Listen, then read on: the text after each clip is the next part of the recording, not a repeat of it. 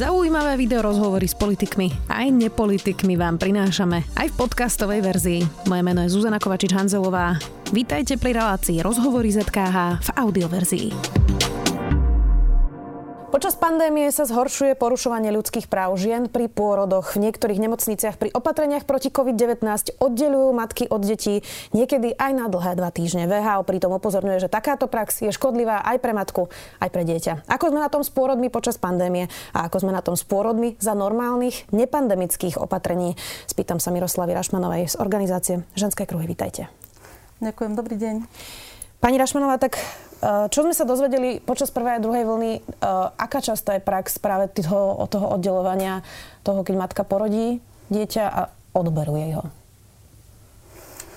Um, táto prax uh, tu existovala v určitej forme už aj predtým. Uh, dialo sa to v prípade predčasne narodených detí alebo aj po pôrode císarským rézom, že ženy neboli hneď v kontakte so svojimi deťmi ale samozrejme pandémia tieto nedostatky ešte viacej prehlbila a zvýraznila. A e, konkrétne počas prvej vlny pandémie nás kontaktovalo viacero žien, ktoré mali predčasne narodené deti a niektoré až dva mesiace vlastne nebolo s nimi vôbec v žiadnom kontakte. Nemohli im poskytovať starostlivosť, nemohli ich dojčiť. Vlastne boli informované iba telefonicky o ich zdravotnom stave uh-huh. a boli poslané fotografie. To lekári vysvetľujú um, takými ako keby nehnuteľnými uh, vlastnosťami nemocníc, že teda pri tých predčasne narodených deťoch nemajú inú možnosť, ale to je teda už asi otázka, že prečo to tak dlhodobo je. Ale poďme teraz baviť sa aj o normálnych pôrodoch, lebo aj to je teda problém. Ja som čítala teda aj na vašej stránke príbehy uh, pozitívnej matky, ktorá mala COVID-19 a zobrali jej dieťa. Toto sa deje? A, áno, takéto prípady sa dejú. Dokonca sú nemocnice, ktoré sa tým chvália ako dobrou praxou. A Slovenská neonatologická spoločnosť vydala odporúčania, ako postupovať v prípade žien, ktoré majú pozitívny test na COVID-19. A sú tam možnosti vymenované ABC, pričom hneď ako prvá možnosť, možnosť A, je separácia matky od dieťaťa. Táto možnosť je vlastne vyzdvihovaná ako tá najlepšia možná a zvýrazňuje, zvýrazňuje vlastne jednostranne zdravotné rizika možnej nákazy a pričom tieto odporúčania úplne opomínajú zdravotné rizika separácia a nedojčenia. Uh-huh. K tomu sa ešte dostaneme. VHO pritom e, odporúča, že ak je to teda možné, to znamená, ak matka nie je na plúcnej ventilácii, uh, tak teda rozhodne majú byť deti uh, s matkami, pričom dojčenie ešte aj vytvára akúsi ochranu pre tie deti. Čiže prečo Slovenská neonatologická spoločnosť ide proti odporúčaniam VHO? Tu sa dostávame práve k tej praxi, ktorá tu existovala aj pred pandémiou. Dlhodobo naša organizácia upozorňuje na to, že matky nie sú vnímané ako, ne, ako nevyhnutná súčasť starostlivosti o dieťa. V zahraničí je už momentálne prax taká, keďže desiat, naozaj desiatky rokov staré výskumy potvrdili a, a neustále teda potvrdzujú to, že pre dieťa je mimoriadne dôležité byť s matkou že je pre neho dôležitá ochrana prostredníctvom dojčenia, tak tam vnímajú matku a dieťa ako neoddeliteľnú jednotku. To znamená, že po pôrode všetká zdravotná starostlivosť, pokiaľ naozaj sa tam nevyskytnú nejaké veľmi e, závažné výnimočné stavy, tak starostlivosť im poskytovaná spoločne. Uh-huh. A u nás je to oddelené? U nás sa u nás, u nás, nás, u nás na Slovensku je to vnímané tak, že tá matka je stále ako keby niekto navyše. A hneď sa to ukázalo počas tej pandémie, kedy vlastne hlavný hygienik vydal také nariadenie zákazu návštev v nemocniciach, pričom nešpecifikoval, kto všetko je návšteva a niektoré nemocnice si to e, interpretovali veľmi zoširoka a medzi návštevu zarazili práve aj tieto matky predčasne narodených detí alebo aj hospitalizovaných detí. Uh-huh. A pritom matka nie je návšteva, matka je rodič. Áno. Tak ako aj otec teda. Áno, a jej, jej prítomnosť, zvlášť teda prítomnosť matky, lebo predsa len medzi matkou a dieťaťom je po tom pôrode, najmä ak žena dojčí, je tam unikátne biologické puto. A, a jej prítomnosť má preukazateľne e, zdravotné benefity pre to dieťa, čo znamená, že my keď ich od seba oddelíme, tak to dieťa zdravotne poškodzujeme. Uh-huh. Uh, čím si vysvetľujete, že my sme dnes naozaj v bode, že tá matka, keď ide aj do pôrodnice, tak v momente, ako žiada niektoré z týchto naozaj štandardov v iných krajinách, tak sa ich nedomôže? Označil za hysterku, biomatku alebo všelijaké rôzne iné handlivé veci. Čím, čím je toto dané, že vlastne... A čo má matka robiť, keď napríklad teraz nás niekto pozerá, kto ide rodiť? Ako sa má domáhať vlastne svojich vlastných práv? Hmm. Táto otázka, ktorú ste mi položili, z toho sa samozrejme obracajú na nás často aj ženy.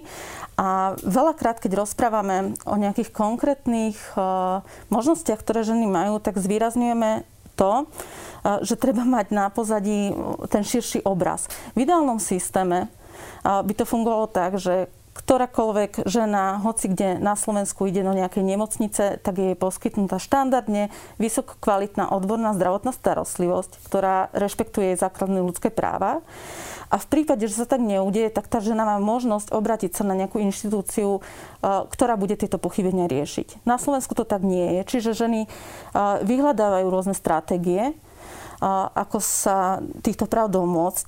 A tieto, to, tieto stratégie a to, či budú účinné, do veľkej miery závisia od možností, ktoré tie ženy majú. Úplne prvý predpoklad je dostatok informácií. Žena, ktorá má informácie o svojich právach, ktorá pozná napríklad prax zo zahraničia a vie ju porovnať s praxou na Slovensku, má úplne iné možnosti ako žena, ktorá tieto informácie nemá.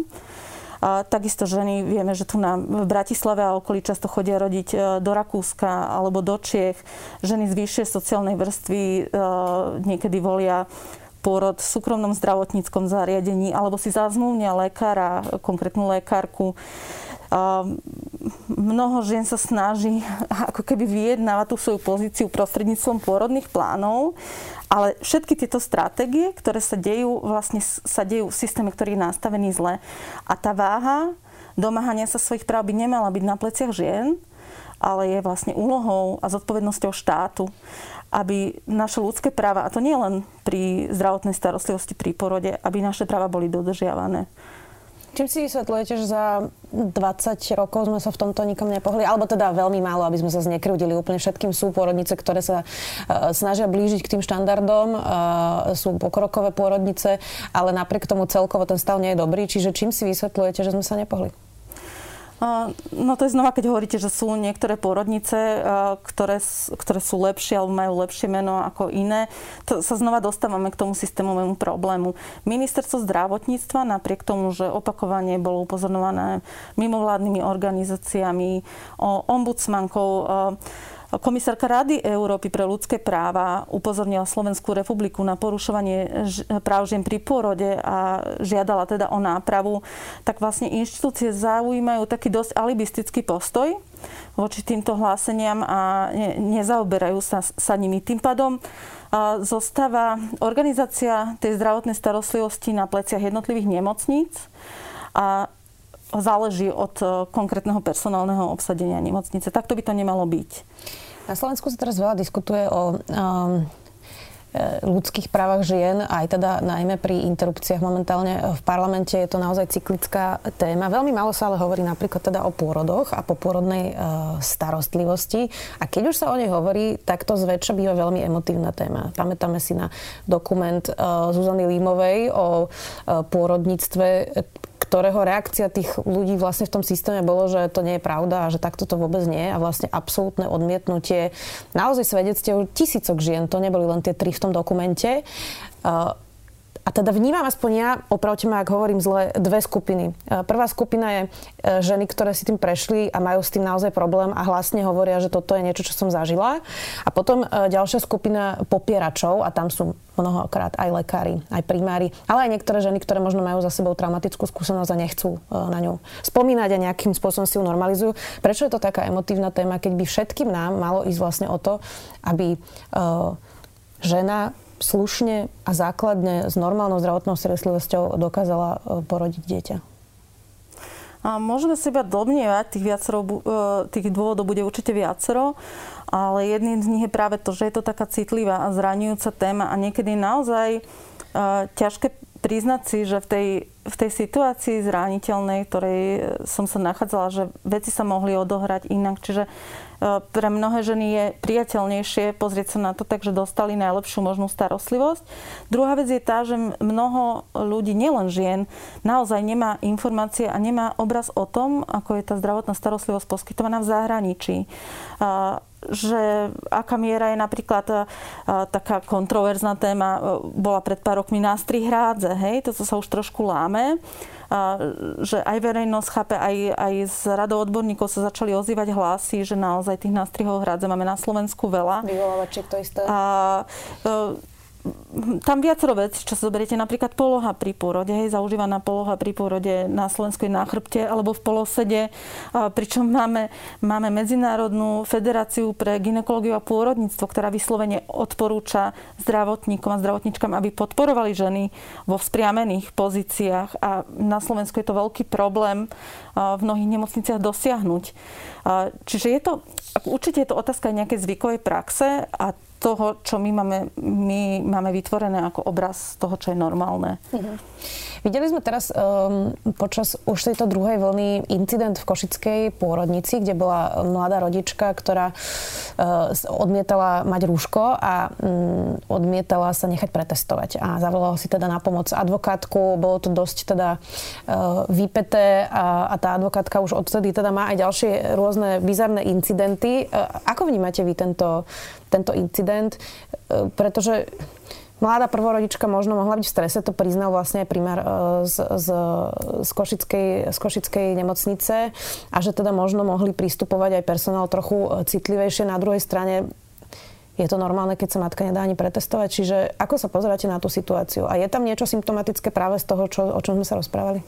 Je to viacero vecí, aby som na začiatok veľmi rada povedala, že nezvykneme sa v ženských kruhoch vyjadrovať k prípadom konkrétnych žien, ale ani k pochybeniam zdravotníkov, proste pokiaľ sa nejedná ona, o ženy, ktoré sa obrátia na naše združenie. My máme tiež iba e, informácie, keďže v tomto prípade sa nejedná o našu klientku, máme iba informácie, ktoré zazneli v médiách a môžu byť teda skreslené. Čo tu však treba povedať, sú nejaké základné veci ľudské práva a práva žien pri porode sú dosť jasne vymedzené zákonnými normami, medzinárodnými dohovormi a ich porušovanie je dosť dobre zadokumentované aj prostredníctvom výskumu.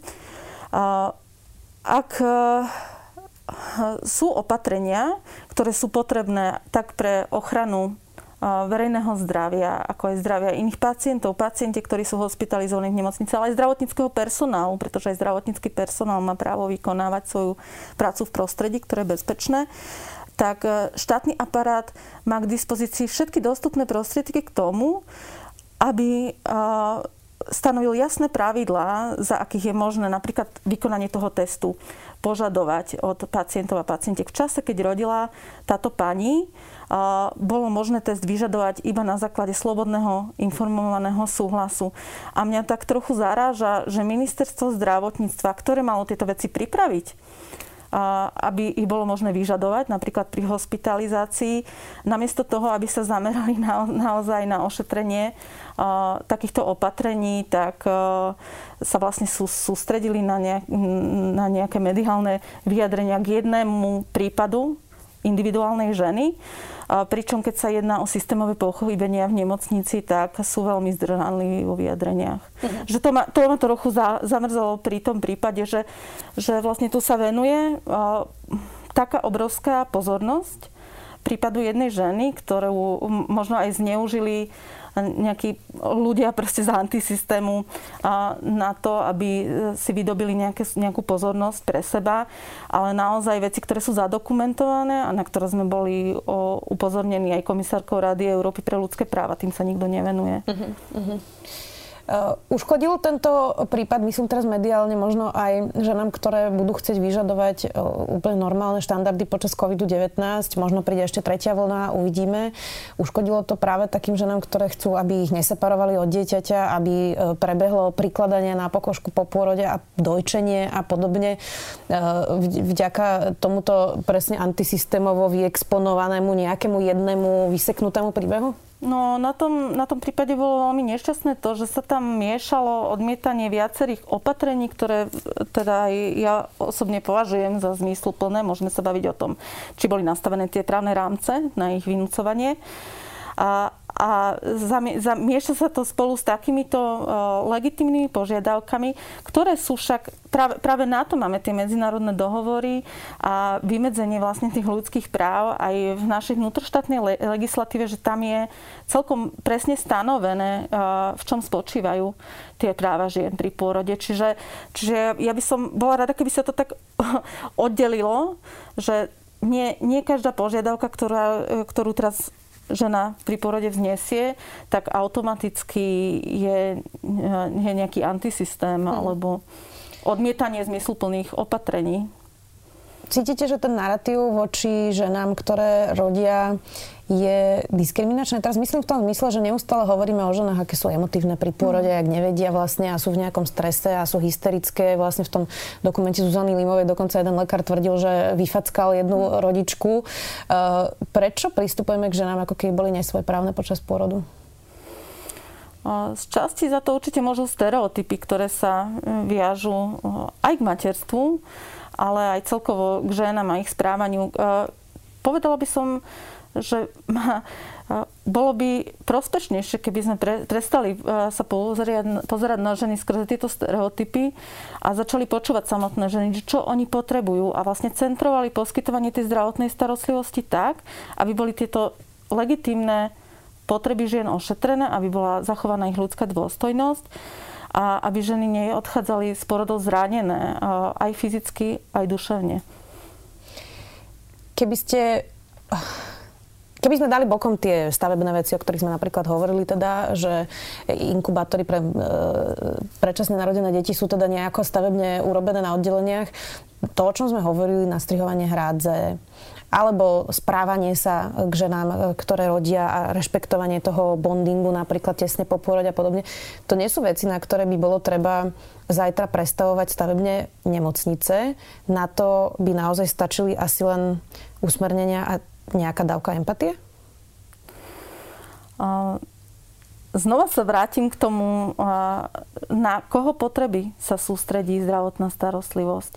Či sa sústredí skôr na potreby inštitúcie, ktoré je poskytovaná, alebo sa sústredí na potreby žien a detí. Dovolím si tvrdiť, že ak by sa sústredila na potreby v tomto prípade deti, ak sa bavíme o predčasne narodených deťoch a samozrejme aj ich rodičov, a, tak ja verím tomu, že by sa našli aj spôsoby, ako tie priestory vytvoriť, pretože vidíme, že napríklad teraz počas pandémie sa celé oddelenia prerábajú a, napríklad na covidové oddelenia, pretože vieme, že to je nutné, pretože to zachraňuje životy. A rovnako kontakt dieťaťa s matkou zachraňuje životy, skracuje dobu hospitalizácie.